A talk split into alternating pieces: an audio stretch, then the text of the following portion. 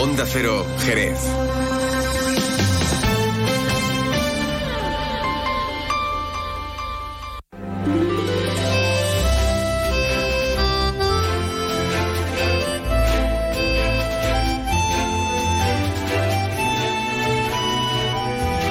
Más de uno Jerez.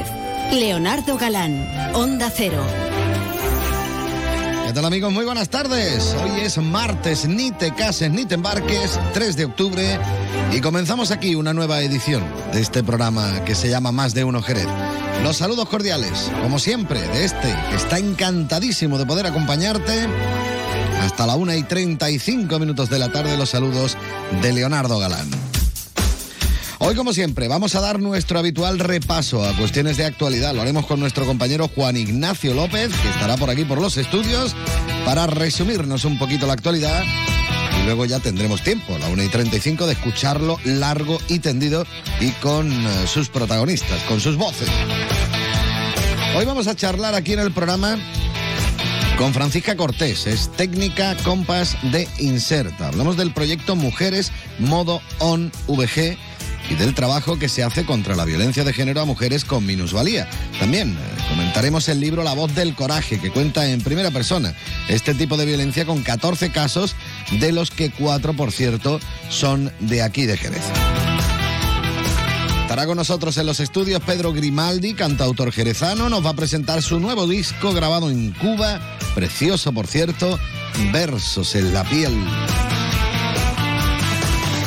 Buscaremos las huellas del flamenco con Francisco Benavent. Hoy vamos a hablar y a escuchar, por un lado, a Luisa La Pompi, la mayor, porque había varias Pompis, esto hay que decirlo. La escucharemos por bulería, pero bueno, en un disco de pizarra. Esto eh, tiene ya más de 100 años, esto hay que decirlo. Pero más años todavía tiene lo que vamos a escuchar de Rafael Moreno Herdejeré, que nos va a cantar por Guajira. Esto estaba grabado en un cilindro de cera.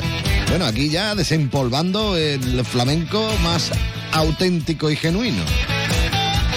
De este y de mucho más, vamos a hablar aquí en Más de Uno Jerez, que comienza como siempre mirando a los cielos para ver cómo van a estar de cara a las próximas horas. Y ahora la información meteorológica con el patrocinio de Alvariza Motor.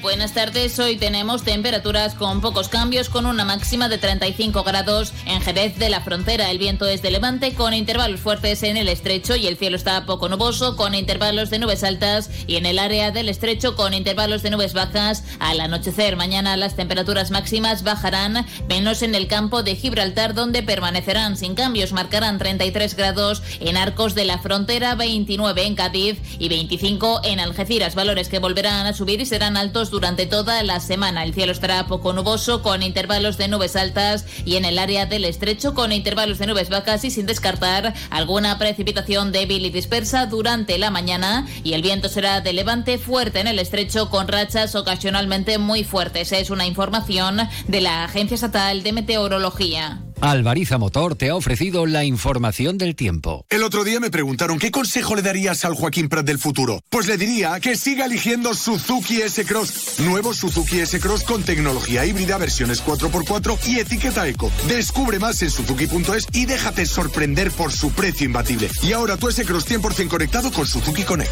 Suzuki S-Cross. Cross the line. Véalo en Alvariza Motor, concesionario oficial Suzuki. Avenida Tío Pepe 21, Jerez. De uno Jerez. Leonardo Galán, Onda Cero. Temazo espectacular que he encontrado por ahí. Un poquito de soul así, bailongo. Con The Commodores y este Lady.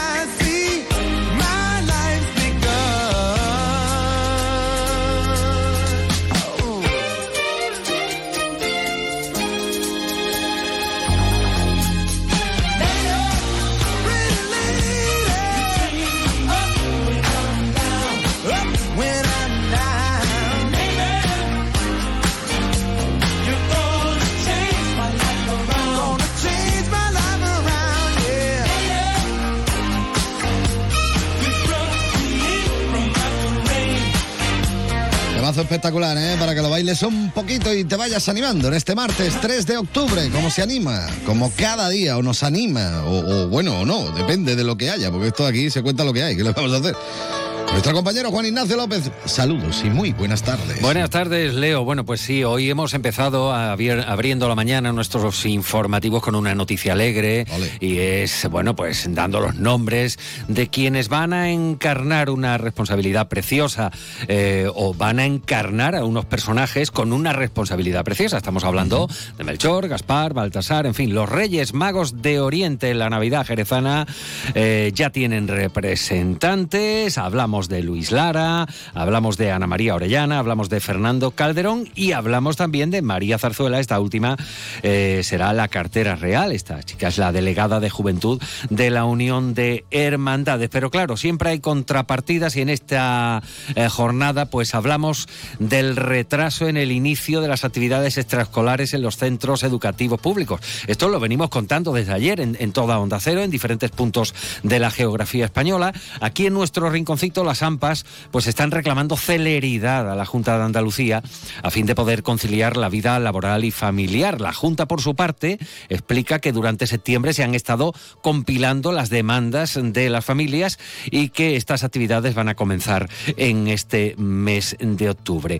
Hay otra fecha que ya se conoce, es un evento de carácter bienal o bianual, como ustedes lo quieran. Estamos hablando del Salón de los Vinos Dulces, Olorosos, Noble, licorosos, licoroso. eh, especiales, en fin, es muy largo para resumir Vinoble. La edición número 12, bueno, pues ya hay fechas del 26 al 28 de mayo y en su línea el delegado municipal de turismo eh, subraya que se da a conocer y se ha aprobado ya la fecha del evento para poderlo publicitar y que siga consolidándose como el evento que es, como que ya se juntan 24, más de 24 años de historia, 12 ediciones de Vinoble. Y otra cosita más, Ecologistas en Acción, que estudia emprender acciones legales contra los responsables de autorizar proyectos de plantas fotovoltaicas o de energía eólica que causen un grave impacto medioambiental y ponen como ejemplo el proyecto de Cuartillos y temen además que se quiera ubicar una planta fotovoltaica junto a las reservas naturales le- de las lagunas de Jerez. Vamos, la laguna de Medina como todos conocemos. Estos y otros asuntos los desarrollamos a partir de las 2 menos 25 aquí en Onda Cero. Y estaremos muy pendientes como siempre, Juan Ignacio, gracias. Hasta luego. Adiós. 28 minutos y medio pasan de las 12. Nosotros seguimos adelante aquí en más de uno Jerez. Y tenemos todavía muchas cosas que contar. Vamos, acabamos de empezar, pues imagínate. Más de uno Jerez. Leonardo Galán, Onda Cero. Luce Shopping, el mayor centro outlet de la provincia de Cádiz, patrocina este espacio.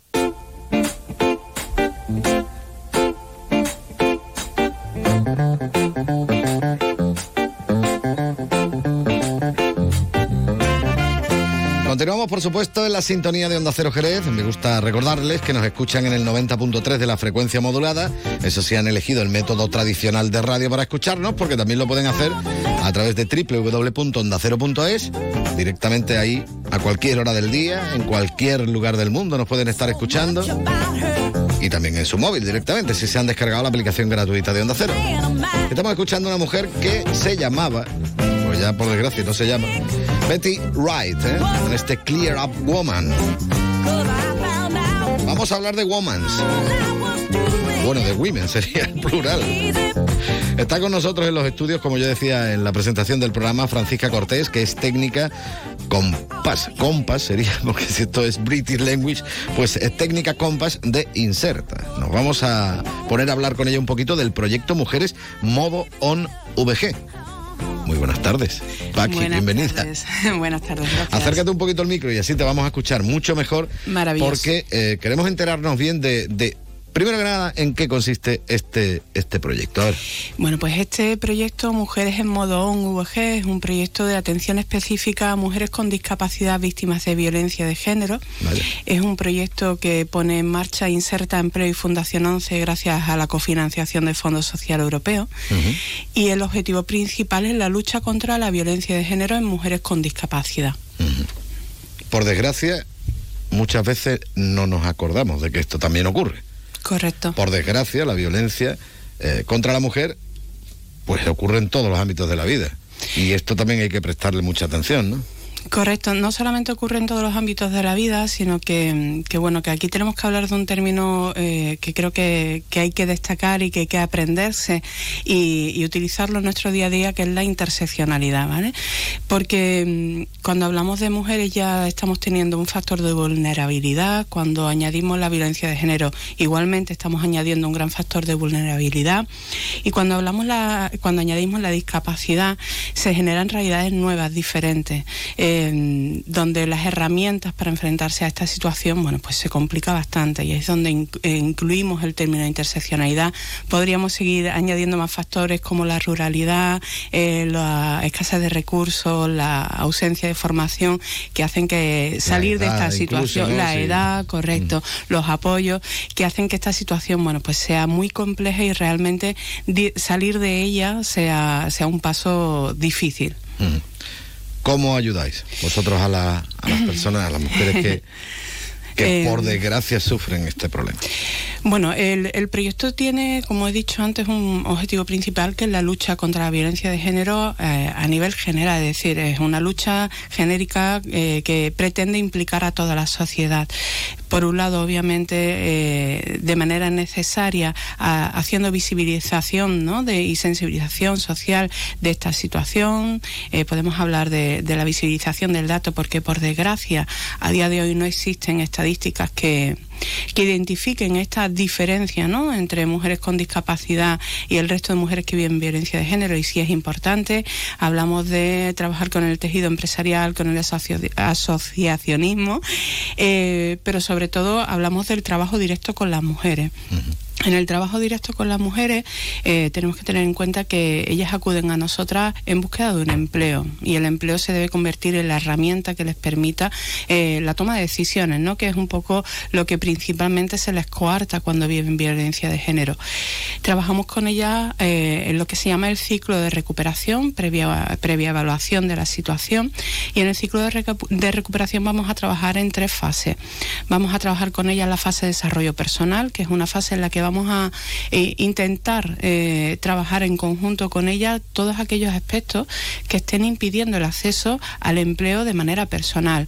Estamos hablando de mujeres que vienen eh, rotas, que vienen destrozadas, que su autoestima, su autoconcepto, incluso las habilidades sociales pueden estar mermadas y vamos a trabajar todo eso con ellas para poder acercarlas a la opción de, de ser más empleables, ¿no?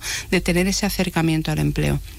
La segunda fase es la fase de desarrollo profesional, donde se tiene que identificar un objetivo laboral eh, acorde a sus capacidades. Tenemos en cuenta que no solamente viven violencia de género, sino que tienen discapacidad, que en muchas ocasiones no han tenido la oportunidad de formarse o desarrollarse profesionalmente, así que vamos a trabajar en un objetivo laboral y en una formación que las capacite.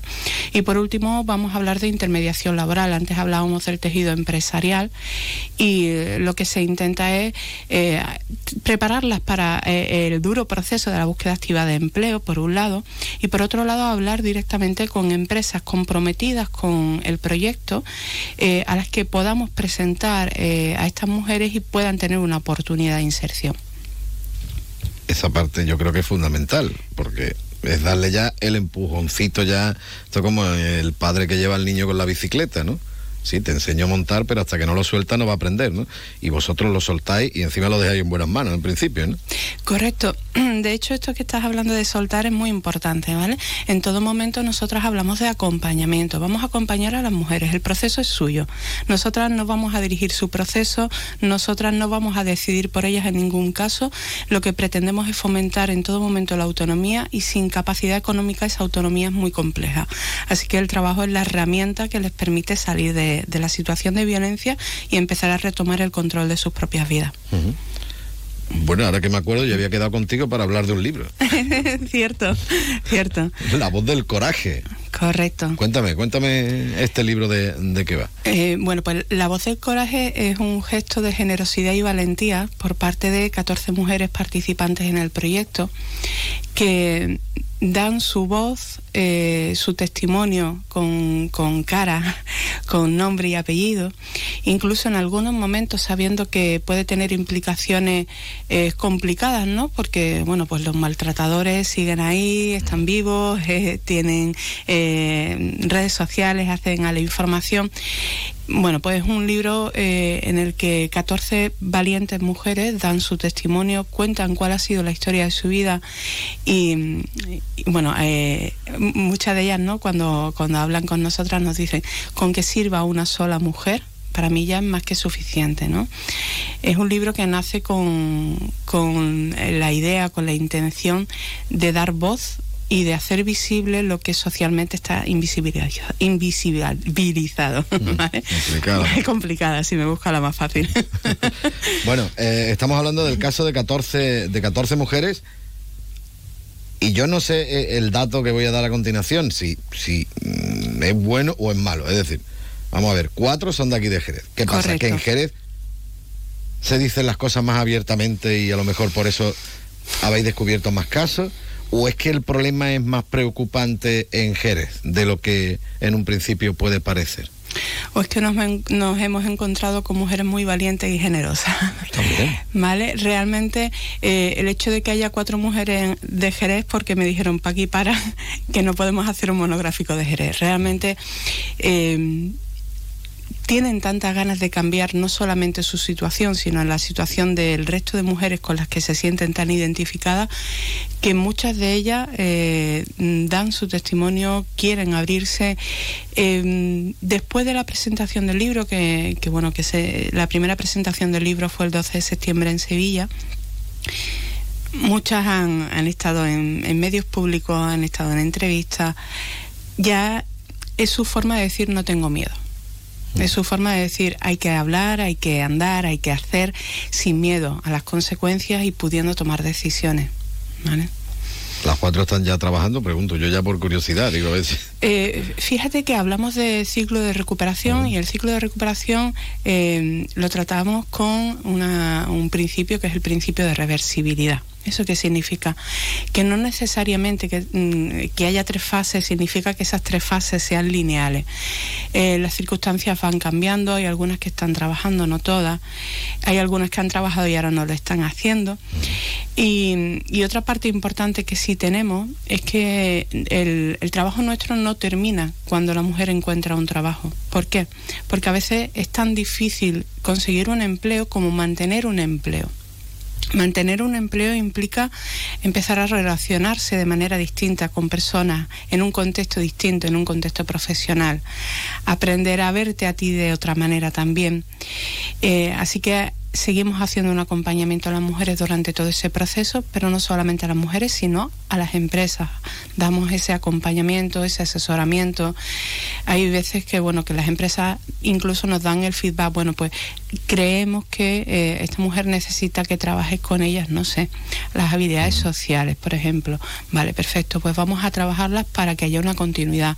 O bueno, está trabajando con equipos informáticos y creemos que hay esta parte que todavía no la tiene dominada. Vamos a fomentarlo, vamos a trabajarlo de manera paralela a, ese empleo para que realmente la empleabilidad sea estable, porque la estabilidad es lo que te permite también ese cambio de, de- de rutinas, de vida, de, de decisiones. Bueno, lo más importante, por ejemplo, ¿dónde conseguimos el libro? Eh, no hay ni que ir a la librería. No hay te lo, ni te que lo ir puedes a- descargar a directamente de forma gratuita, ¿no? Correcto. Eh, la página encuentrosvg.mujeres en modo on. Espera, espera, punto repítelo. VG. Más despacito. Venga, más despacito y Venga, va, venga. con buena letra. Encuentros vg punto mujeres en modo on punto vg.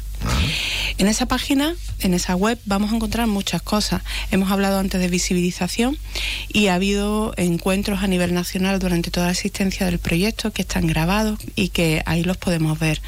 En esa página vamos a poder encontrar eh, la grabación de todas las presentaciones a lo largo de, todo el territo- eh, de todos los territorios del libro. Vamos a encontrar la- el, el propio enlace de descarga del libro, pero también vamos a encontrar una cosa muy importante, que son vídeos directos de testimonios de mujeres participantes en el proyecto. Eh, algunos a cara descubierta y otros no. Que creo que, que nos abren un poquito también ¿no? Eh, la mente y que nos permiten ver cuál es esa realidad. Pero no solamente la realidad dura, sino también los casos de éxito y de logro, que son muchos. Estamos hablando que en nuestra bolsa tenemos ahora mismo eh, un total de 5.758 mujeres a nivel nacional identificadas como víctimas de violencia de género, de las cuales 2.153 han decidido participar en el proyecto y 1.576 han salido del ciclo de la violencia. 467 contratos parecen pocos en relación a las cifras anteriores, pero teniendo en cuenta lo difícil que es acceder a un empleo para una mujer en esta situación, creo que, que nos podemos dar por, por satisfechos y, y saber que esto es solo un comienzo. Mm. Bueno, un comienzo también puede ser que usted, si está buscando empleo y, coincide con todo esto, se acerque por la oficina que está aquí al lado de Onda Cero, que es donde estáis vosotros ahí en, en Inserta y también en la planta de abajo, ¿no? Y es importante sobre todo para las personas que tengan algún tipo de discapacidad. Nosotros hemos hablado muchas veces con Cristino, el director de la ONCE de aquí, de la labor social que realiza la ONCE y la labor que realizáis vosotros también, que formáis parte del grupo, es fundamental. Sí, eh, para esto que estás comentando eh, es muy importante, bueno, pues simplemente reseñar que nuestra página web de acceso a la, a la bolsa de empleo es portalento.es. Cualquier persona con discapacidad puede registrarse y, y le haremos una entrevista para ver cuál es su situación y, y acompañarle. Pues nada, talento.es es donde tienen que buscar. Francisca Cortés, muchísimas gracias. Gracias a Venga, ti. hasta Un luego. saludo.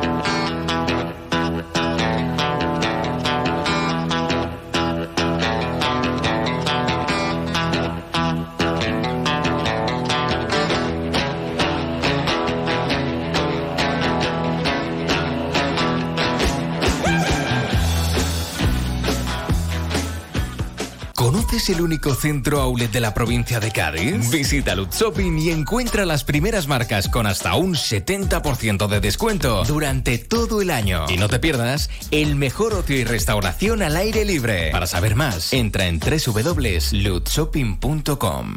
Más de uno Jerez. Leonardo Galán, Onda Cero. El nuevo Mitsubishi ASX puede ser ese coche que ves aparcado en la puerta de un colegio, o en lo alto de una montaña, o surcando la autopista hacia la puesta de sol. Puede ser personal, todo tuyo, o familiar, o el vehículo oficial de un equipo de fútbol sala. Puede ser híbrido, enchufable. Sí, el nuevo Mitsubishi ASX puede ser lo que tú quieras, pero es un Mitsubishi. Véalo en Alvariza Motor, concesionario oficial Mitsubishi, Avenida Tío Pepe 21, Jerez de la Frontera.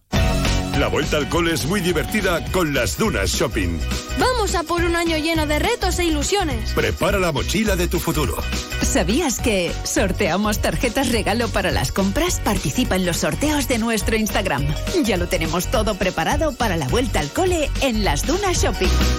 Más de uno Jerez. Leonardo Galán, Onda Cero.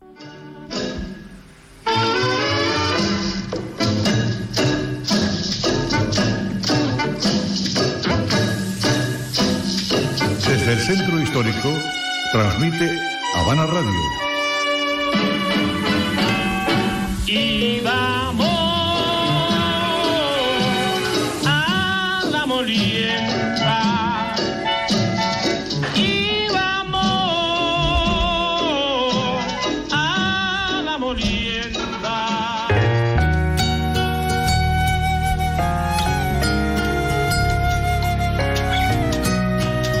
La molienda no, ¿eh? pero a Cuba sí nos vamos a ir, por lo menos mentalmente, ¿vale? Contigo Habana regreso con el brillo de tu amor, flor de ébano y de plata. Tus besos apenas son Habana negra y mulata blanca de mariposa. Y nos vamos a ir hasta Cuba. Bueno, nos vamos a traer Cuba. Yo creo que será lo mejor. Don Pedro Grimaldi, muy buenas tardes y bienvenido. Buenas tardes, Leo, que de tiempo. Hombre, hace ya. Hace ya tiempo, hace tiempo. Hace tiempo que nos charlamos tranquilamente. Yo encantado. Y eso estaba prohibido. ¿eh? Contigo Mm. siempre da gusto hablar. de, lo que sea. Lo mismo te digo. Por ejemplo, de música. Te ido a Cuba. Sí. Ha grabado un disco en Cuba. Y ha grabado allí, bueno, a muchos grandes también acompañándote, ¿no? Cuéntame un poquito lo que es estos versos en la piel que vas a editar en breve. Bueno, ¿De dónde va es- surgiendo? ¿Cómo van haciendo todo? Esto es un sueño, tío. Eh, bueno, Versos en la piel es un relato amoroso y también de desamor de 14 canciones que yo algunas tenía ahí guardadas en el cajón y otras que escribí en los últimos en el último año. Y esto es que en la vida de vez en cuando te pasan cosas maravillosas y hay que, y hay que apuntarse, hay que decir sí, voy. Y resulta que yo, eh, estando en el Ayuntamiento de Jerez, en la Phil Office, conocí a un queridísimo cubano que se llama Luis Hidalgo, que vino a Jerez a rodar un documental, Danza de Crines. Hicimos una gran amistad, él también es cantante, empezamos a pasarnos nuestras canciones y un día me dijo, Pedro, Tú haces maravillosas versiones de todos los cantautores españoles, de Pablo, de Silvio, de Aute, pero tú debes de cantar ya tus canciones, tío. Y yo tengo la persona que le va a sacar todo el partido a esas canciones, que se llama Julio Montoro y que vive en La Habana. Me puso en contacto con Julio, empezamos a trabajar. Estoy hablando post pandemia, más o menos. Y empezamos a intercambiarnos ficheros, yo le, yo le mandaba mis maquetas, él me mandaba propuestas de arreglo y así empezó una relación artística que terminó en una profunda relación de amistad y así surge que en octubre, me- en octubre pasado me voy a La Habana, grabamos la mitad del disco Versos en la piel y en mayo volví a La Habana y terminé el disco que yo creo que ha quedado precioso, con mucha sabrosura. Con mucho cariño, eso sí se nota, el cariño se nota, ¿eh? Sí, porque ya, ya esto no era un encargo, yo lo hacía Julio, ya Julio asumió el proyecto también como suyo y él le ha puesto lo mejor de sí, de su arte, es un grandísimo músico, productor, arreglista. Y eso lo que te digo, se me ha aparecido en la vida este hombre y, y eso ha generado este parto de versos en la piel que espero esté en noviembre ya en las plataformas y físicamente el disco con el diseño de carpeta de Dani Diosdado, nada menos. Hombre del Dani. sí, Hombre, señor, mi colega, mi colega, o sea que es un lujo en todos los sentidos este disco y después si quiere hablamos de los artistas invitados. Ahora, ahora vamos a ello porque seguramente tú lo habrás pasado fatal por el hecho de tener que ir dos veces a Cuba para Sí. grabar, ¿no? Sí, hombre, la verdad es que ir a Cuba siempre es gratificante, siempre se aprende, se goza, se disfruta de un, de un país que es arte puro. Hombre, y también te viene con un resquemor de tristeza porque allí las cosas no están fáciles, están difíciles, tú ves allí que la gente lo pasa mal. Y además aprovecho para decir que es una pena que much- muchos músicos españoles se nieguen a ir a Cuba, no sé por qué razón, porque una cosa es la situación política, etcétera, y otra cosa es el arte. Y los músicos cubanos están deseando que vayan allí músicos españoles. Mira, de hecho, en mayo pasado conocí allí a, a esta mujer que le dieron el premio Cuba Disco, Rosa Rosalén, Ah, Rosalén, Rosalén. y nunca me sale el nombre. Es que tengo un amigo que se llama Rosamel, chileno, y se me va por ahí. Pues, Rosalén. eh, Exacto, pues Rosalén estuvo allí, tuve la oportunidad de hablar con, con ella y coincidimos en eso, que ahora más que nunca cuando tienen que ir los músicos españoles allí a hacer cosas con los músicos cubanos. Así que yo he portado desde mi humildad y desde el desconocimiento de la gente de mi persona como artista, pero mi granito de arena lo he dejado allí ya.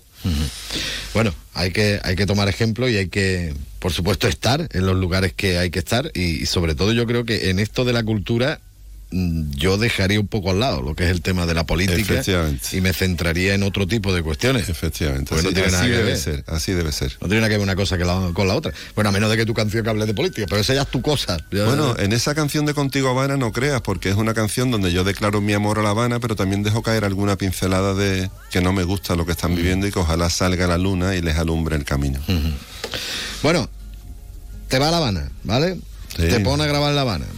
Y háblame de quién te acompaña en La Habana, porque además son muchos los artistas que, que te Son- acompañan en ese disco. Son ¿no? muchísimos. Yo me quedo alucinado por la maravillosa producción que ha hecho Julio eh, de este disco y eso es porque Julio allí es un es un músico muy respetado y nadie que- le dice que no cuando llama a alguien para un proyecto. Y eso significa que a nivel de com- acompañamiento instrumental están gente tan increíble como Juan Kemmel. Yo, a todo el que me escuche hablar de estos músicos, le, le pediría que los busque en lo internet. buscando. o está Juan Kemmel, Giovanni Betancourt. Bueno, Juan Kemmel es trompetista, pero también es un cantante maravilloso. De hecho, hace un dueto conmigo en una de las canciones, para que vuelen los sueños, la cantó a medias con Juan Kemmel, que yo no sé cómo no tiene una carrera de cantante, se lo he dicho, pero vamos, él es trompetista. Está Giovanni Betancourt, Pipi, que es un percusionista brutal, maravilloso. Yo qué sé, está Belinda Guerra, una chica que toca la flauta, saxo, bueno, es una maravilla. Está Roberto Vázquez Ley, que es un bajista increíble, el chino. Y está Julio Montoro dirigiendo toda esa banda que él pone guitarras y, y teclados. Bueno, está también una chica que se llama Susel. Bueno, Susel no, esta es cantante. Eh, Olivia Soler, que toca el 3. Y después hay cantantes maravillosos que me acompañan, que hacen dueto conmigo. Tengo que citar primero a mi amigo Javier Ruibal. Y tengo que citar a Susel Gómez La China, a, a Bárbara Llanes, que es una cantante lírica, que un día me dice, Julio, oye, esta canción me apetece que te haga una voz por encima de la tuya, una cantante lírica que es la mejor soprano que hay en Cuba. Y yo flipé, digo, una cantante lírica acompañando a un cantautor, una canción de autor, precisamente la canción que le da título al disco, Versos de la piel. Y resulta que aquello resultó brutal. Estoy deseando que lo, que lo oigáis porque quedó una mezcla increíble. Y hay muchísimas, muchísimos artistas, eh, Dianelli Rojas, Miriel Azaré, bueno, hay un cantante cubano de la vieja trova tradicional que tiene casi 80 años, se llama José Luis Arango, con el que canta un bolero maravilloso, Tu Cuerpo. Y la experiencia con Arango fue increíble desde que fuimos a su casa a recogerlo hasta que se aprendió la canción, le hicimos una encerrona, lo llevamos directamente al estudio a cantar y no había escuchado la canción No sabía ni cómo iba, ¿eh? Pero el tío es un puñetero crack y lo sacó adelante y además nos mejoró la canción, o sea, brutal. De esto también haré un clip y lo sacaré pronto. Eso, eso te iba a decir, porque eh, musicalmente, por ejemplo, esta que estamos escuchando, ¿no? Que fue el primero que, que, que hiciste público, este Contigo Habana. eh, musicalmente está magnífico, ahí yo no voy a entrar ya ni nada porque nada más que tienen que escucharlo. Pero lo que no pueden es verlo, ¿vale? Nuestros oyentes. Lo que sí tienen que hacer es buscarlo en YouTube, porque visualmente el vídeo es impresionante. Y Pues- estéticamente y la fotografía del vídeo es la leche. ¿no? Bueno, hay una cosa que hay que decir de este vídeo, es que me acompaña la mejor rapera que hay en Cuba que se llama Iris La Doña, que es una mujer, yo le digo, Iris, eres una diosa poderosa, eres increíble, porque no solamente como cantante, sino una personalidad arrolladora, una belleza brutal. Y esa es la grandeza de esta canción, que sin, sin la doña sería otra historia. Pero resulta que habíamos quedado a grabar a las siete y media de la mañana en La Habana Vieja y cuando llegamos a la plaza de la catedral nos encontramos que hay un coro de niños y niñas allí ensayando y dijimos, ¿cómo? Esta gente tiene que estar en el clip. Ah, resulta que el cámara que hizo, que estuvo di- dirigiendo el vídeo, conocía al director del, del coro y dijo, hombre, por supuesto. Y entonces esa es otra aportación preciosa al clip del coro Cascabelitos, ¿eh? que es una maravilla. Y, y el coro de voces es la hija de Julio Montoro que se llama Sadi. Así que bueno, y claro, rodar en la, en la Habana Vieja es que no, yo que vengo de la Phil Office y he visto muchos rodajes en Jerez, como tú sabes, pero tú te vas a la Habana Vieja y no necesitas ni atrezo, ni figuración, nada. Allí está todo. Simplemente tiene que coger la cámara y acción. Está todo, o sea, nos salía todo. La gente se prestaba a, a salir en el vídeo, una maravilla, tío. Qué bonito. Nada, se han callado los niños, por Bueno, vámonos con otro de los temas que tenemos por ahí, la ocasión de poder escuchar, este de Tus alas, tu vida. Esto también está dentro del disco, ¿no? Sí, Tus alas, tu vida es una canción que yo tenía muchísimas ganas de escribir, pero que es un tema tan delicado que yo siempre tuve mis reparos, ¿no? Porque habla de las mujeres. Es un guiño a esas mujeres que viven relaciones tóxicas y que no saben que esas relaciones simplemente hace falta sacar tus alas y volar y buscar otros horizontes. Entonces, como era un texto complicado, siempre le di muchas vueltas para no caer en cierto paternalismo, ¿no? Incluso en cierto micromachismo, ¿no? Y una mañana, pues la escribí y se la leí a María Ángel, mi mujer. Digo, desde el punto de vista de mujer, dime qué te parece. Entonces, me dio- digamos que me dio el visto bueno, ¿no?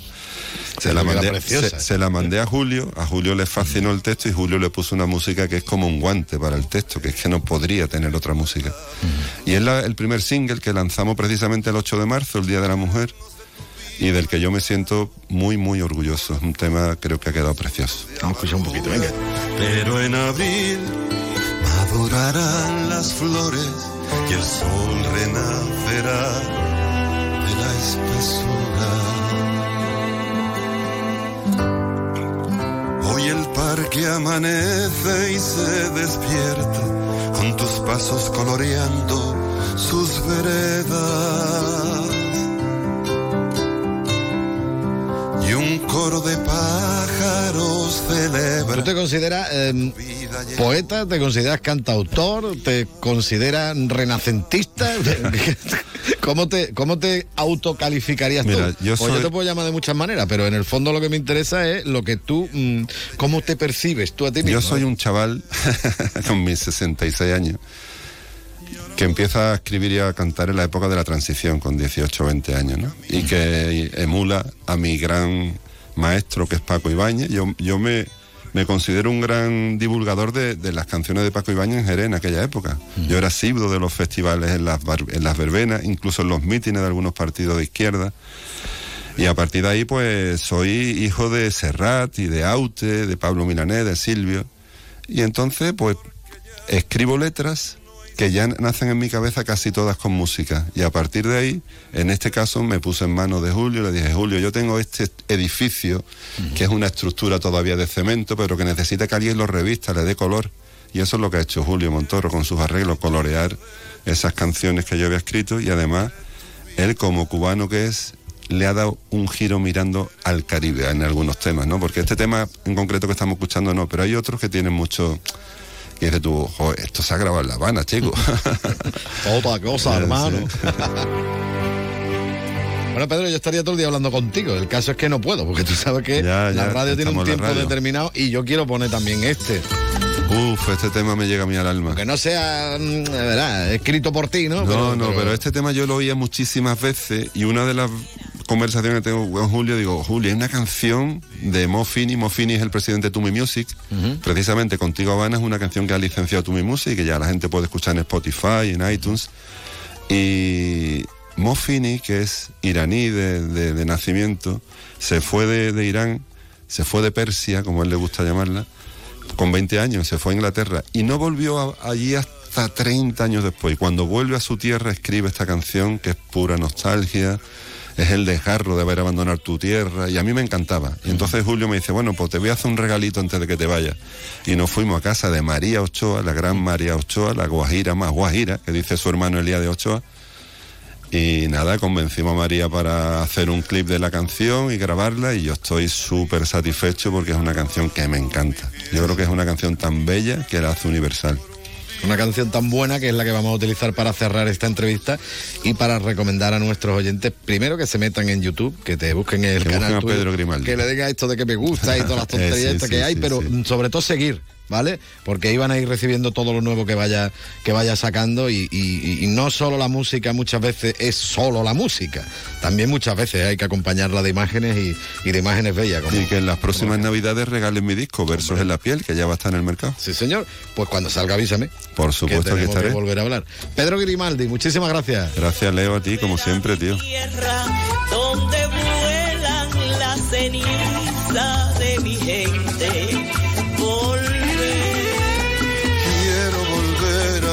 Tierra porque todo lo silvestre domina mi mente. Volver. Y no puedo cerrar mis ojos. Porque duermen mis antojos. Fragancia de flor eres tú, cargada de olor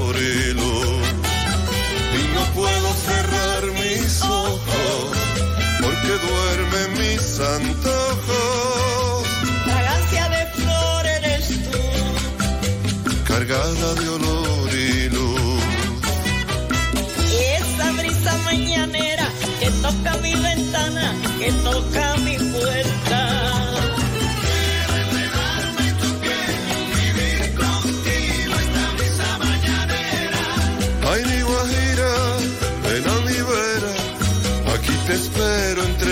y palmeras.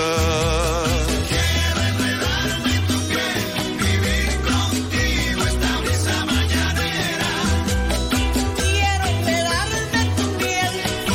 contigo entre valles y palmeras. Quiero enredarme en tu piel, vivir contigo esta brisa mañanera. Es la una de la tarde, mediodía en Canarias.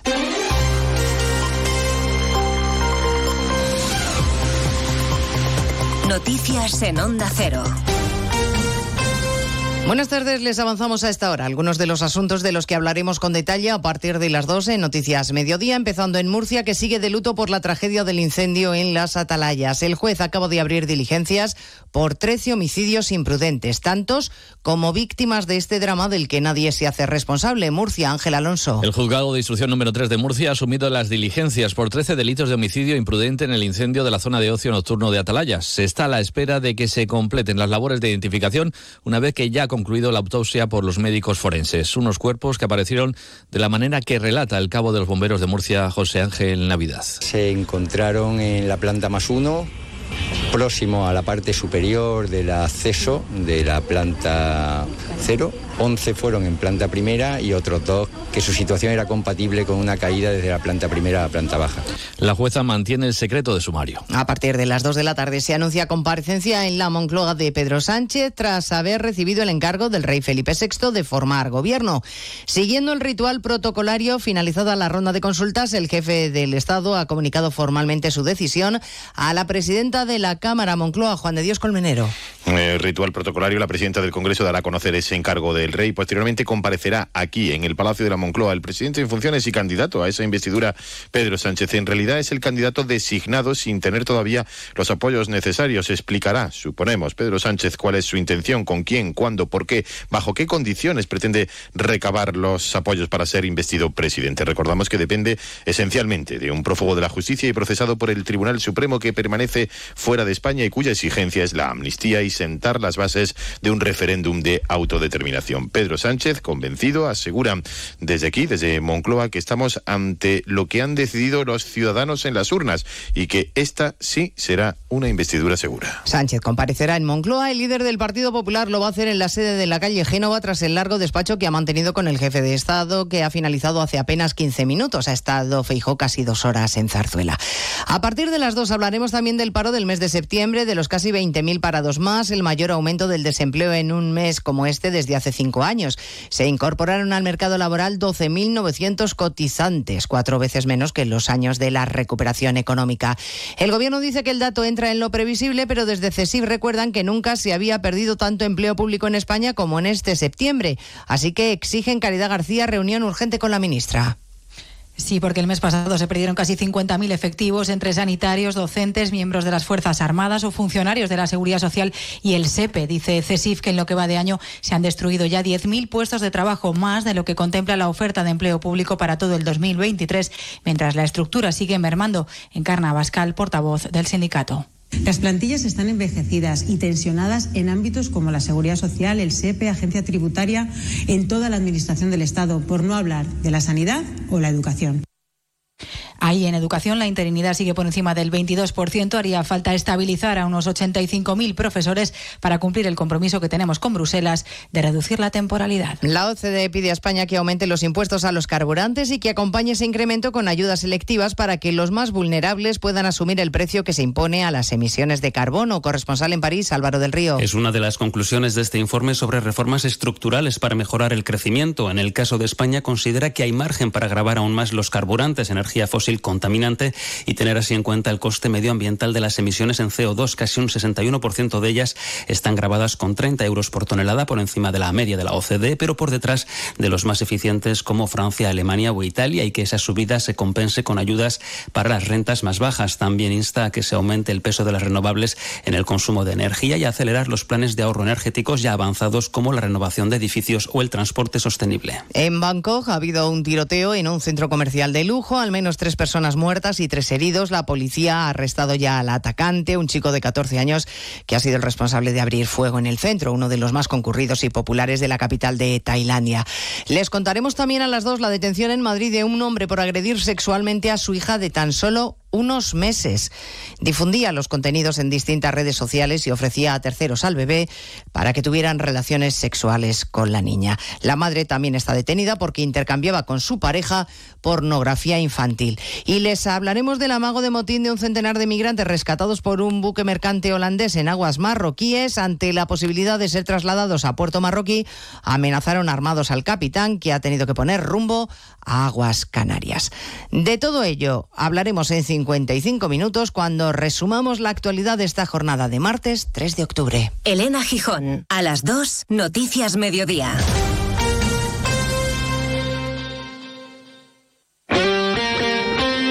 Este martes vuelve la Liga de Campeones y te lo contamos en Radio Estadio.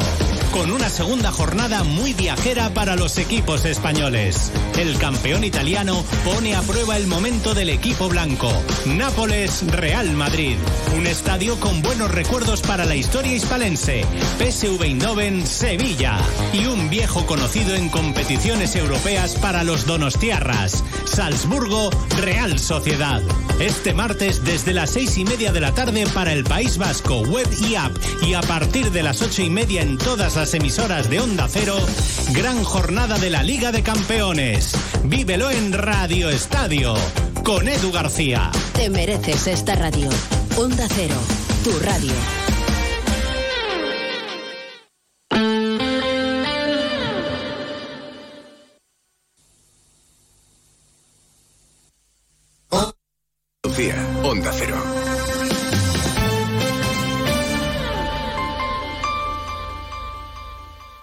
Otoño, únete a la revolución solar con Social Energy. Disfruta de tu instalación llave en mano con grandes descuentos y te regalamos 200 euros en tu batería virtual para que pagues 0 euros en tu factura eléctrica con Quiero Luz. Pide tu cita al 955 44 11 11 o socialenergy.es y aprovecha las subvenciones disponibles. La revolución solar es Social Energy.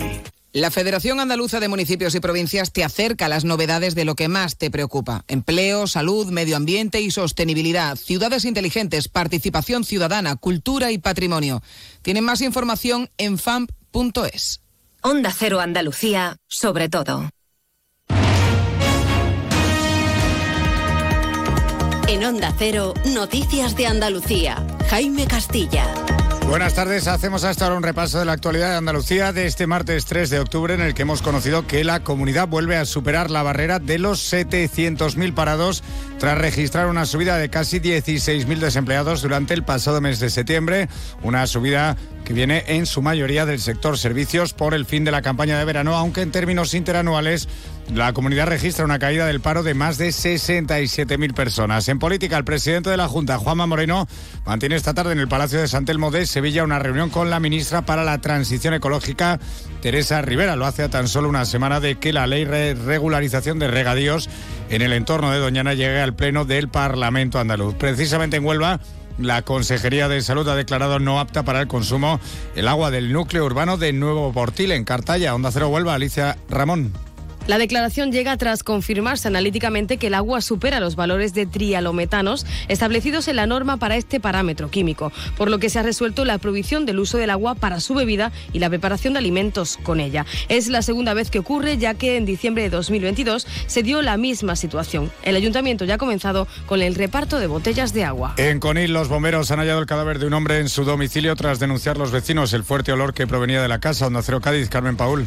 Los bomberos, al no poder abrir la puerta, accedieron a la casa con una escalera por el balcón, rompiendo los cristales de una ventana. Una vez dentro, hallaron a una persona fallecida en el dormitorio. Ante esta circunstancia, se procedió a poner en marcha los trámites oportunos en estos casos. Seguimos ahora con el repaso de la actualidad del resto de provincias y lo hacemos por Almería. En Almería, la universidad abre una investigación tras una denuncia por presunto fraude en el voto por correo en las elecciones a rector que se celebran este viernes con dos candidatos, José Céspedes y Diego Valera. En Ceuta, el gobierno autonómico apoya la moción de censura elevada por Melilla al gobierno central para la revocación del nuevo Real Decreto que afecta a las bonificaciones a las cuotas de la seguridad social. En cualquier caso, y tras las conclusiones alcanzadas en la mesa de diálogo, Ceuta solicitará volver a la situación anterior. En Córdoba finaliza la vendimia en el Marco Montilla Moriles con un 10% menos de cosecha debido a la sequía y a las altas temperaturas. Se han recogido 26,2 millones de kilos de uva, eso sí, de excelente calidad debido a la escasez de lluvia que ha evitado enfermedades en los viñedos. En Granada, alrededor de una veintena de representantes de organizaciones agrupadas bajo la plataforma por una jubilación digna y la plena equiparación salarial de policías nacionales y guardias civiles se concentrará en el entorno del Palacio de Congresos de Granada este próximo jueves con motivo del inicio de la reunión de la Comunidad Política Europea. En Jaén se ha presentado una nueva edición de Tierra Dentro, la Feria Internacional del Turismo, que engloba una selección de las mejores ofertas turísticas, deportivas y de aventura de todo el territorio nacional y que se celebrará entre el 6 y el 8 de este mes de octubre. En la provincia de Málaga se han contabilizado más de 6 millones de visitantes entre junio y agosto, lo que supone un incremento del 4,8% con respecto a 2022. Si trasladamos estos datos al ámbito económico, esto supone 8.145 millones de euros de ingresos turísticos, un 10,1% más que el año anterior. Y en Sevilla, una avería en la línea del AVE con Madrid ha vuelto a dejar hoy retrasos de hasta dos horas y cancelaciones de trenes en la conexión con la estación de Santa Justa y también con la de Córdoba. Más noticias de Andalucía a las 2 menos 10 aquí en Onda Cero. Onda Cero. Noticias de Andalucía.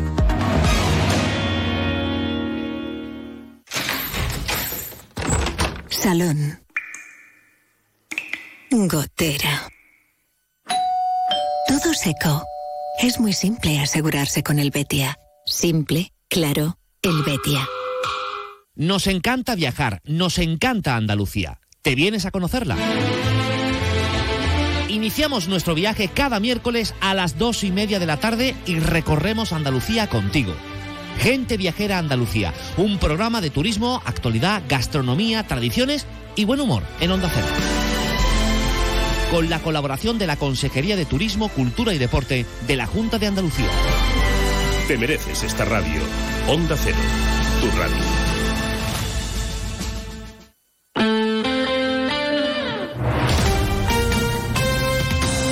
Cero, Jerez.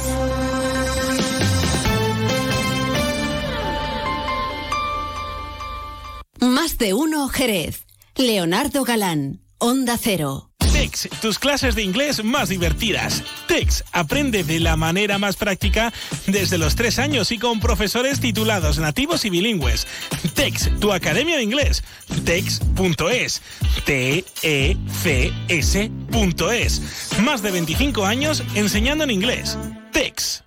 Tu nuevo club, Enjoy Jerez, ya está abierto. Ven a disfrutar de mil metros cuadrados de fitness interior y exterior, actividades dirigidas para todos, piscina de verano, zona hidrotermal climatizada con piscinas, spa y sauna, programa infantil, ludoteca, pistas de pádel, entrenamientos, valoración corporal y todo incluido y sin permanencia desde solo 34 euros con 99 al mes más matrícula gratis. Apúntate ahora en www.enjoy.es barra Jerez. Últimas plazas.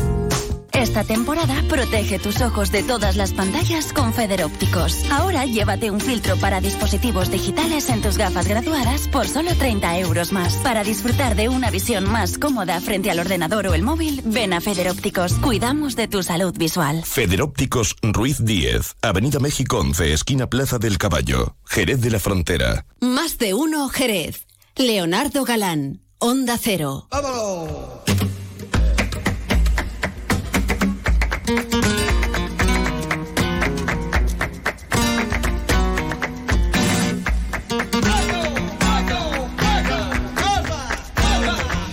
vamos a continuar, por supuesto, la sintonía de Onda Cero Jerez aquí en Más de Uno, contándote más cosas. Ya, mm, bueno, ya identifican obviamente esta sintonía que utilizamos para decir que vamos a hablar de flamenco. Bueno, vamos a hablar de flamenco. Vamos a hablar de flamenco entre otras cosas, porque aquí luego nunca se sabe por dónde vamos a salir en busca de las huellas del flamenco. Don Francisco Benavés, muy buenas tardes. Muy buenas tardes. Hoy estamos criticones o estamos tranquilos. No sé, yo pregunto ya de antemano. Es que nos vamos a meter en un lío. Pero, a ver. Yo es que no sé si usted ve eh, en eh, los plenos del Ayuntamiento de Jerez. Algunas veces, ahora ya no tengo tanto, verás, no tengo porque antes lo veía por obligación y la verdad me reía mucho porque tenía sus momentos. Antes lo veía por, obli- por obligación porque tenía que informar luego tiene de más ello. remedio, no tiene más remedio, Ahora como ya se encarga nuestro compañero Juan Ignacio de que se los come con papas es él. Yo Entonces, no tengo por qué mm, verlos enteros, pero vamos, de vez en cuando sí me gusta colimbre algo. ¿Por qué? ¿Qué ha pasado en el pleno? A ver. No, son esos plenos que tú dices, de verdad esto es lo que han aprendido estos señores que nos gobiernan, tanto desde el gobierno como desde la oposición. Esto es lo que han aprendido durante tantos años de democracia con escuelas públicas o escuelas privadas también, pues, que también valen, ¿no? Esta es la manera de hacer las cosas en esta ciudad tan extraordinaria que tenían que partirse la cara a cachetar por hacer las cosas bien y no da un espectáculo absolutamente esperpéntico. Digo esperpéntico porque es una palabra que reconoce todo el mundo, porque yo creo que hay algún concejal que utiliza palabras que no sabe lo que significa. Es más, yo creo que no sabe ni escribirla, pero ¿qué vamos a hacer? La Bueno, verdad es que no es muy decir- decepcionante. no vamos a decir no, no, nada, claro. no, no, yo no digo no, yo no digo nombre. Digo que es verdad que, Pero que que lleva- también le digo otra cosa. hay es el pleno del Ayuntamiento de Jerez. ¿Vale? No vale. Pero es que tú te vas al Congreso y, igual. y te pones a verlo también y dices, bueno, vamos a ver, También, mm, en el lo- Congreso que está, mm, eh, se supone que otros niveles y otras No. cosas más hiper mega guays y luego también te encuentras cada cosa que es impresionante. El nivelito, Es el decir, que- nivelito que no es solo a nivel, no es solo en el ámbito local, ya utilizaremos palabras buenas nosotros que sabemos hacerla y escribirla y decirla, pero que, que ya no es solo en el ámbito local, también El nivelito deja en el ámbito regional y en el ámbito nacional y pero bueno. Y claro, ¿qué es lo que me pasa al final? Pues que te pones a verlo y dices tú, no, es que pasó vergüenza. Es que pasó, pasó vergüenza no ajena, propia, que es lo peor. Sí, que digo, es que yo estaba ahí, yo me porté así también. Es que si yo me porté así, desde luego es para pegarme dos bofetadas. Y además no sería violencia, ¿eh? Sería dos bofetadas bien Usted tuvo también suerte que cuando estuvo ahí no tenía yo que seguir los frenos tampoco, ¿vale? Porque cierto, entonces cierto. ahora le podría decir, oye, Claro. pues mira, espérate que tú también No, tenías yo- lo tuyo, yo- ¿eh? no Pero sé, no, yo- no, ahí no lo, que- no lo seguía. Creo lo que, que le va un poquito formas, nivel. también las competencias que llevaba usted, no creo yo que era no daba para mucho. fregado No, los no plenos, daba- ¿no? Sí, pero no daba para mucho, pero no recuerdo yo ningún rifirrafe así zafio, grosero y no lo recuerdo. Y no y desde luego no recuerdo. Yo fui concejal en dos ocasiones, en el 95, 94. En el 94 estuve nueve meses, un embarazo Mm. y, y poquito más, ¿no? Fueron nueve meses y, y poquita cosa. Y, he- y yo no recuerdo, de verdad. Eh, Recuerdo que era mm, discusiones interesantes, por lo menos, interesantes. ¿Eh? Y tú lo pasabas bien, yo lo pasaba bien, porque bueno, era el, el último peón de brega, con lo cual tampoco tenía mucho más que hacer, ¿no? Pero mm, veía la manera de discutir de una manera dialéctica, ¿no? Donde se ponía, oye, ideas encima de la mesa. Otra cosa que después se llevaran a cabo, ¿no? ¿no? Pero yo recuerdo contestaciones de, de, de- mi añorado y querido Rodríguez Carrión que eran fantásticas, eran estaban muy bien elaboradas, con muchísima ironía, ¿eh? Y era un tipo fantástico. O, o, o no, Toña Asensio, ¿no? Que también me tocó un par de veces en, en pleno. Yo fui en muy pocos plenos, desde luego, Pero, también fue colaboradora nuestra. pero eran, eran contestaciones bien, estaban bien hechas, bien formuladas, bien formulada la pregunta, bien formulada la respuesta. Claro, eh, lo del otro día era un poco esperpéntico. Es que no se me ocurre otra palabra Yo creo más también suave. que ocurre ¿eh? algo, verás tú, ya estamos en el capítulo opinionil y no tampoco debo yo ni opinar ni, ni mucho menos, pero se había perdido un poco la costumbre de hablar concretamente de cosas de Jerez, me parece a mí. Hemos estado unos años en los que no se permitía en el Pleno debatir cosas de Jerez, No sino se debatían cosas de que, oye, vamos a instar a no sé qué, vamos a instar a no sé qué. Oye, que es mi opinión, ¿eh? opinión de Leonardo Galán Benítez, ¿vale? que bien. luego lo mismo, vamos, lo mismo no, seguramente estaré plenamente equivocado, ¿vale? Pero, que me refiero que ahora se quiere volver otra vez a poder hablar de, de la, de lo que se supone que para eso digo yo que está de lo, que, de lo que quieren que hablen los vecinos, los vecinos que se quieren, lo que quieren es que resuelvan sus problemas. otra vez. Eso es, lo que quieren es que se resuelvan sus problemas. Y, y es, y, hombre, que se hagan las cosas bien, ya está, ¿no? Y bien de un lado y bien de otro. Y a mí, yo admiro la inteligencia, admiro eh, a Pérez Reverte cuando te da dos bofetas sin mano hablando de, de, por ejemplo, de- del independentismo catalán, ¿no? Pues sí que te tienes que morir. O el eh, Xavier Rius, ¿no? Que es un periodista catalán fantástico, ¿no? Al final, dice tú, es gente que mm, hace hace un- una estructura intelectual de lo que está diciendo. Pero además con palabras para que todo el mundo entienda. Es decir, o Enrique Juliana, ¿no? También de- digo por, por pensar en gente de, de ahora mismo con los catalanes, ¿no? Pero llegas aquí, es que, de verdad, es que de verdad. Y todo esto viene porque. ¿Y todo esto por qué? eh, Vamos a No, te voy a explicar. Te voy a explicar Porque relaja mucho. Porque cuando estaba Rafael Moreno el de Jerez cantando Guajira en su día Sí, por ahí demás, no estábamos en democracia, ¿vale? Entonces no había pleno. Y por eso estamos hablando de la suerte que tenemos de tener pleno de, de los Hombre, ayuntamientos. afortunadamente, afortunadamente. Bueno, hay, que, hay que hablar de, de- de dos cosas. Primero vamos a escuchar un cante que es una guajira, que ya una guajira es bastante extraña. ¿Por qué me sale a mí lo de Guajira, Guantanamera y todo esto? Pues bueno, porque lo Pero, dice la eh, canción. Es por eso, pero, Claro, pero la ese- guajira- Eso también es una Guajira. La guajira, pues eh, sí, la guajira tiene un fondo de romance castellano hace de la- los 500 cantes años. de ido y vuelta, esto que... Efectivamente, Ah. efectivamente. Y que eh, cuando uno escucha Guajira Guantanamera, por ejemplo, por cierto, en, en YouTube hay un hay un Guajira Guantanamera eh, hecho por un montón de cubanos, tanto de dentro de la isla como fuera en el exilio. eh. Por cierto, hay que recordar que Cuba sigue siendo una dictadura. eh. Digo, que, que ya no lo es, pero sí lo sigue siendo. eh. Se lo pasan de hermano a hermano, que es lo que hacen con Cuba. Y la verdad es que es muy interesante ver cómo hay un montón de gente en muchos sitios del mundo, allí donde hay un cubano, cantando exactamente la misma canción en la misma tesitura, con lo cual es una gozada, ¿no?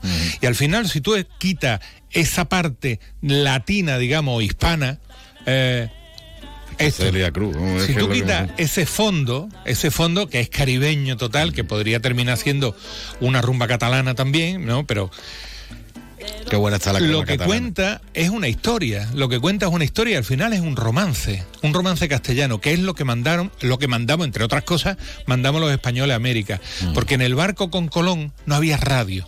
No había radio, no había onda cero. Entonces la gente que hacía cantar. Aburrimiento, ¿no? pues se cantaba porque cantaba el pobre y cantaba el rico. Porque no había más remedio. Es decir, dos meses en un barco que era un cascarón de nuez. 80, 90 tíos. Tíos nada más. Bizcocho, que era pan duro, más duro todavía de lo duro que era. ¿Qué hacían cuando habían terminado y no se venía, no se veía nada en el barco? ¿Qué iban a ver? Y además era la oscuridad total en, en el océano. Pues lo que se hace es cantar, porque quien canta sus males espanta.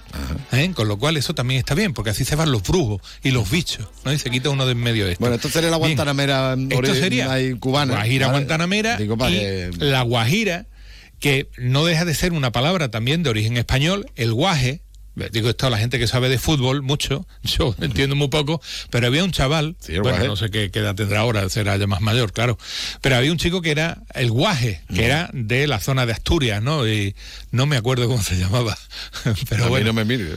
Mm, Yo de fútbol llamamos a Pero bueno, había un que tipo que era eh, que le decían el guaje, ¿no? guaje. Al final el guaje no deja de ser el chico. Y el guajiro es un chaval, un chico que trabaja en el campo. Y la guajira, el guajiro, al final es una mujer o un hombre que trabaja en el campo y que trabaja en la zona cubana cogiendo que pues, lo que hubiera, algodón si había o caña de azúcar, lo que hubiera. Mm. ¿Y qué es lo que se hace? Hombre, pues cuando uno ve películas de norteamericanos, lo que están cantando los negros africanos recogiendo el, el algodón, ¿eh? que ninguno era esclavo, por supuesto. Los, los esclavos nada más que lo teníamos los españoles. Los americanos no tenían esclavos. Esto es otra, otro día hablamos de esto, con la guasa. Eh, al día final... podemos hablar de un libro que han escrito sobre Hernán Cortés, ¿vale? Y de lo que hizo Hernán Cortés comparado Cortés, Cortés, era Cortés. con lo que además muy cortés el hombre comparado con lo que hicieron los americanos, los, ingleses, vamos, los americanos y americanamente con los indios. Sí, pero que parece que en Norteamérica. Eso es, el único país que ha tenido esclavos ha sido España. Bueno, venga, vamos, lo- dejamos así, ¿no? Bueno. Bueno, pues una guajira. Y por desgracia los hemos tenido, pero bueno. Sí, también. Si no, esto no se le quita a nadie. ¿eh? O sea que También fuimos esa de los fue primeros que abolimos la, la esclavitud. Exactamente, pero fue una herencia de don José Bonaparte, Bonaparte, que hizo otras cosas muy buenas, por ejemplo, que las niñas fueran al colegio, pero hizo otra cosa muy mala, por ejemplo, nos dejó el lío este, ¿no? Pero vamos a hablar de tuvieron flamenco, al- final. Guajira. Guajira. Guajira, pero ya en versión española. Rafael, eso es. ¿Qué es lo que tenemos? Pues tenemos un romance castellano, pues que se ha americanizado. ¿Por qué se ha americanizado? Pues porque también habría seguramente algún tipo de folclore en la isla de Cuba, en todo el Caribe, prehispánico y también hispánico, lógicamente, porque se ha mezclado, ¿no?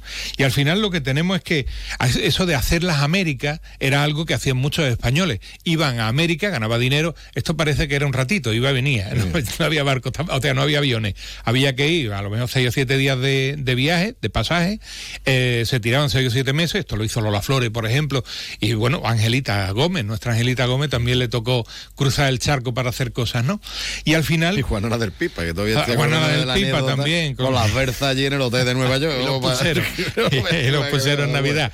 Bueno, pues al final ese tipo de canciones que los españoles, flamenco o no flamenco, han oído en América, en América, en la América hispana, por supuesto, muchas veces en Cuba, o también en la, hispa- en la América anglosajona, pues muchas de esas canciones no eran ajenas a la estructura musical del flamenco, por ejemplo, ¿no? ¿Y qué es lo que ha pasado? Pues que se han aflamencado esas canciones que se cantan al otro lado del charco. La Guajira, pues sería una canción de campo que contaba una serie de cosas más o menos alegres, al final se aflamenca. Pero como eso tenemos la milonga, la vidalita, la colombiana, no, eso es un invento de un genio de la música como fue Pepe Marchena. Pero por ejemplo también la habanera, que no se aflamenca, pero curiosamente las habaneras se cantan en España, especialmente en el País Vasco y en Cata- Cataluña, Levante, en Valencia, y curiosamente la habanera, yo creo que en La Habana no hay nadie que cante una habanera. Entonces ahora vamos a escuchar una la guajira. rusa, que en Rusia como que no. Tampoco, tampoco. Vamos a escuchar, Tampoco venga. no tienen aceite de oliva. Guajira. ah, bueno, no voy a presentarlo porque se presenta Se él presenta mismo. él, qué curioso, Entonces, venga, fantástico. vamos Estamos hablando de un cilindro de cera.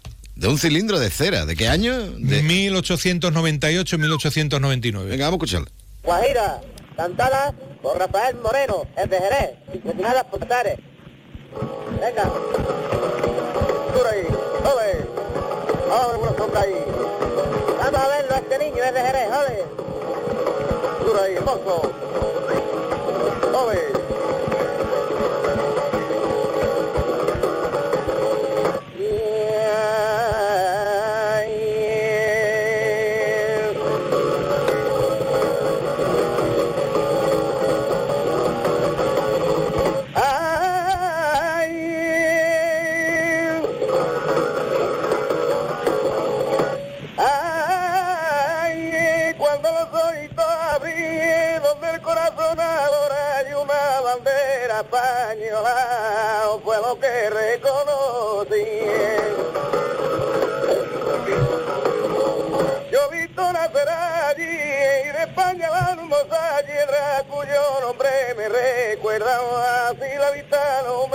Tiene Cuba sin España, una tortilla sin pelado. Bueno, ahí tenemos el ejemplo. Sería Cuba sin España como una sortija sin perla. ¿eh? Estamos hablando de que eh, ese, ese disco se grabó seguramente cuando se perdió Cuba, Mm. Filipinas y Puerto Rico, ¿no? Cuando pasaron a manos de los, Yo me estoy imaginando cómo, de los norteamericanos cómo, de cómo estarían grabando esto, porque ya usted lo ha explicado aquí en su día. Claro, de cuando tú grababas utilizando el magnetófono, este, el gramófono. Gramófono o fonógrafo. Realmente esto eran fonógrafos. Claro, eso era la, la típica trompeta esta enorme que tenemos es. todo en mente, ¿vale? Eso y es. cuando el este hombre cantaba, se acercaba a la trompeta y cuando iba a tocar la guitarra tenía que acercarse al guitarrista.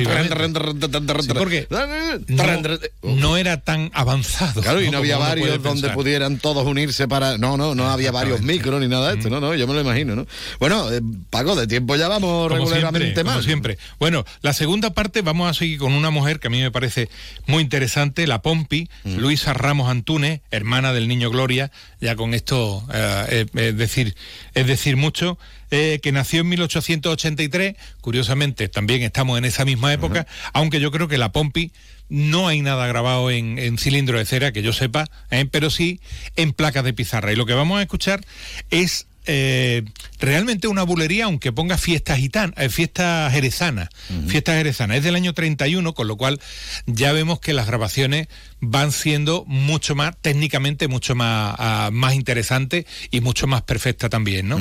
Es una fiesta jerezana, aparece también lo de bulería. Yo creo que el término bulería más o menos se está acuñando en esa época, ¿eh? a partir de la niña de los peines, pero lógicamente también, eh, pues bueno, pues muchos muchos jerezanos que terminan viviendo en Sevilla, porque es la manera de, gastar, de ganarse la vida. La Pompi vivió mucho tiempo, mucho tiempo en Sevilla y en Madrid también, bueno, y en Barcelona, que también tuvo, tuvo que ir. Murió en el año 58 y nos dejó, bueno, pues una maravilla como lo que vamos a oír ahora. Venga, perfecto. Pues nada, don Francisco, a ver si la semana que viene hablamos más de flamenco. Y La de- semana que viene hablaremos de flamenco. Venga, vámonos, hasta luego.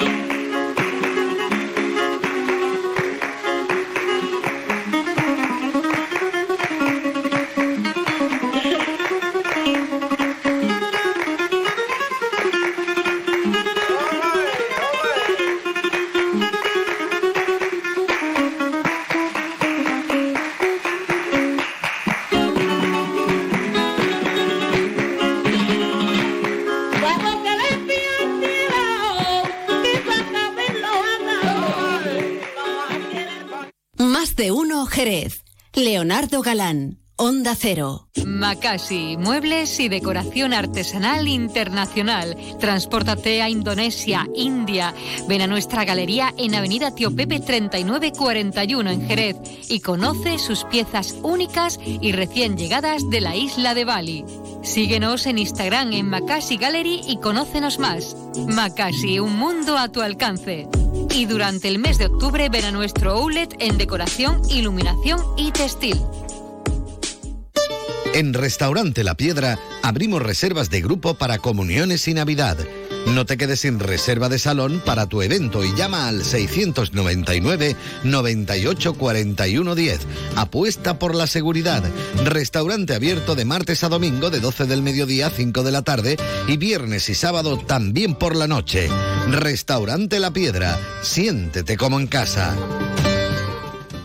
Tu nuevo club, Enjoy Jerez, ya está abierto. Ven a disfrutar de mil metros cuadrados de fitness interior y exterior, actividades dirigidas para todos, piscina de verano, zona hidrotermal climatizada con piscinas, spa y sauna, programa infantil, ludoteca, pistas de pádel, entrenamientos, valoración corporal y todo incluido y sin permanencia desde solo 34 euros con 99 al mes más matrícula gratis. Apúntate ahora en www.enjoy.es barra Jerez. Últimas plazas. El nuevo Mitsubishi ASX puede ser ese coche que ves aparcado en la puerta de un colegio, o en lo alto de una montaña, o surcando la autopista hacia la puesta de sol. Puede ser personal, todo tuyo, o familiar, o el vehículo oficial de un equipo de fútbol sala. Puede ser híbrido, enchufable. Sí, el nuevo Mitsubishi ASX puede ser lo que tú quieras, pero es un Mitsubishi. Véalo en Alvariza Motor, concesionario oficial Mitsubishi, Avenida Tío Pepe 21, Jerez de la Frontera. Más de uno Jerez. Leonardo Galán. Onda Cero.